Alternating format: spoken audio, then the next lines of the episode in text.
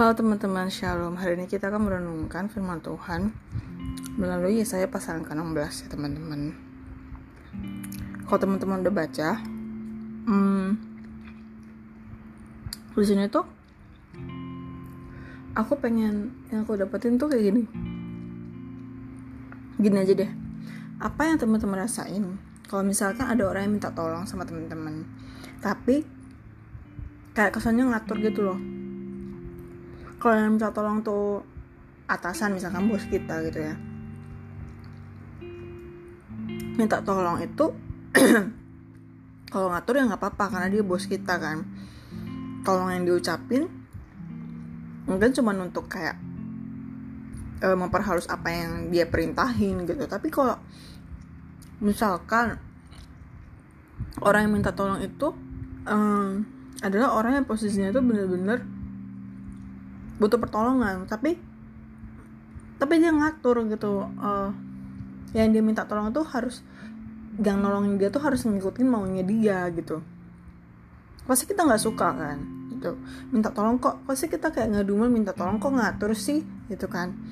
Nah kalau teman-teman udah baca ya saya pas yang ke-16 hal yang sama juga dilakukan oleh bangsa Moab ya teman-teman. Kita udah belajar apa uh, bagaimana bangsa Moab itu berasal uh, siapa itu bangsa Moab di di saya pasaran kemarin ya.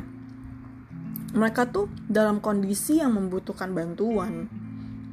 Mereka tuh minta bantuan sama orang Israel. Tapi ketika mereka minta tolong mereka tuh ngatur gimana mereka itu seharusnya ditolong dengan cara memberikan upeti anak domba kalau teman-teman baca ya. Nah di sini apakah berhasil e, permintaan pertolongan mereka tuh?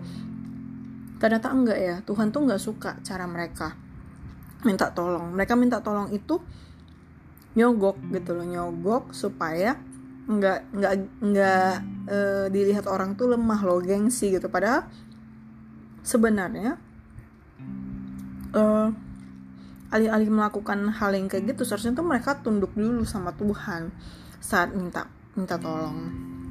Nah kalau kita nganggap bangsa Moab itu bangsa yang nggak tahu diri nah sebaiknya kita bercermin dulu ya teman-teman.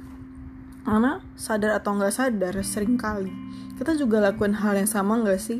Kita minta tolong sama Tuhan tapi kita ngatur gimana caranya Tuhan harus tolong kita gitu. Kita membatasi Tuhan. Ketika kita dalam keadaan terjepit kita butuh bantuan gitu. Kita memang datang sama Tuhan gitu minta tolong. Tapi bukannya kita menundukkan diri seperti apa Tuhan mau tolong kita jalan seperti apa yang harus kita lalui dulu sebelum Tuhan menolong.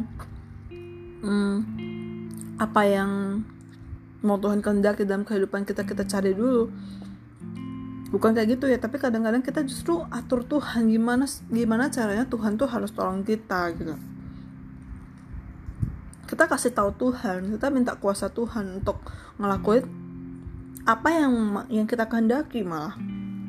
Tangan kita kita angkat kepala kita kita tengadahkan kita ekspresikan ekspresi kita minta tolong. Tapi hati kita itu nggak kita tundukkan di hadapan Tuhan gitu ya.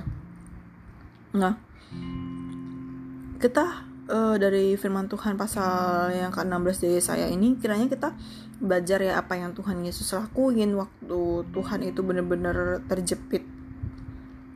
Biar apa yang Tuhan Yesus lakukan itu jadi contoh buat kita dalam minta bantuan Tuhan melalui doa-doa kita ya. Uh, waktu Tuhan Yesus mau disalib dia mencurahkan keberatan hati Tuhan memberat apa menunjukkan keberatan hatinya untuk menanggung salib. Tapi akhirnya apa? Tuhan Yesus menutup doanya dengan penyerahan diri ya sepenuhnya terhadap kehendak Tuhan gitu. Jadi hmm, dari firman Tuhan hari ini kita belajar ya kalau minta tolong itu jangan ngatur gitu. Tapi hmm, kalau minta tolong pengatur itu namanya bukan minta tolong tapi memerintah gitu. Jadi teman-teman kiranya firman Tuhan hari ini memberkati teman-teman semua ya Thank you. God bless.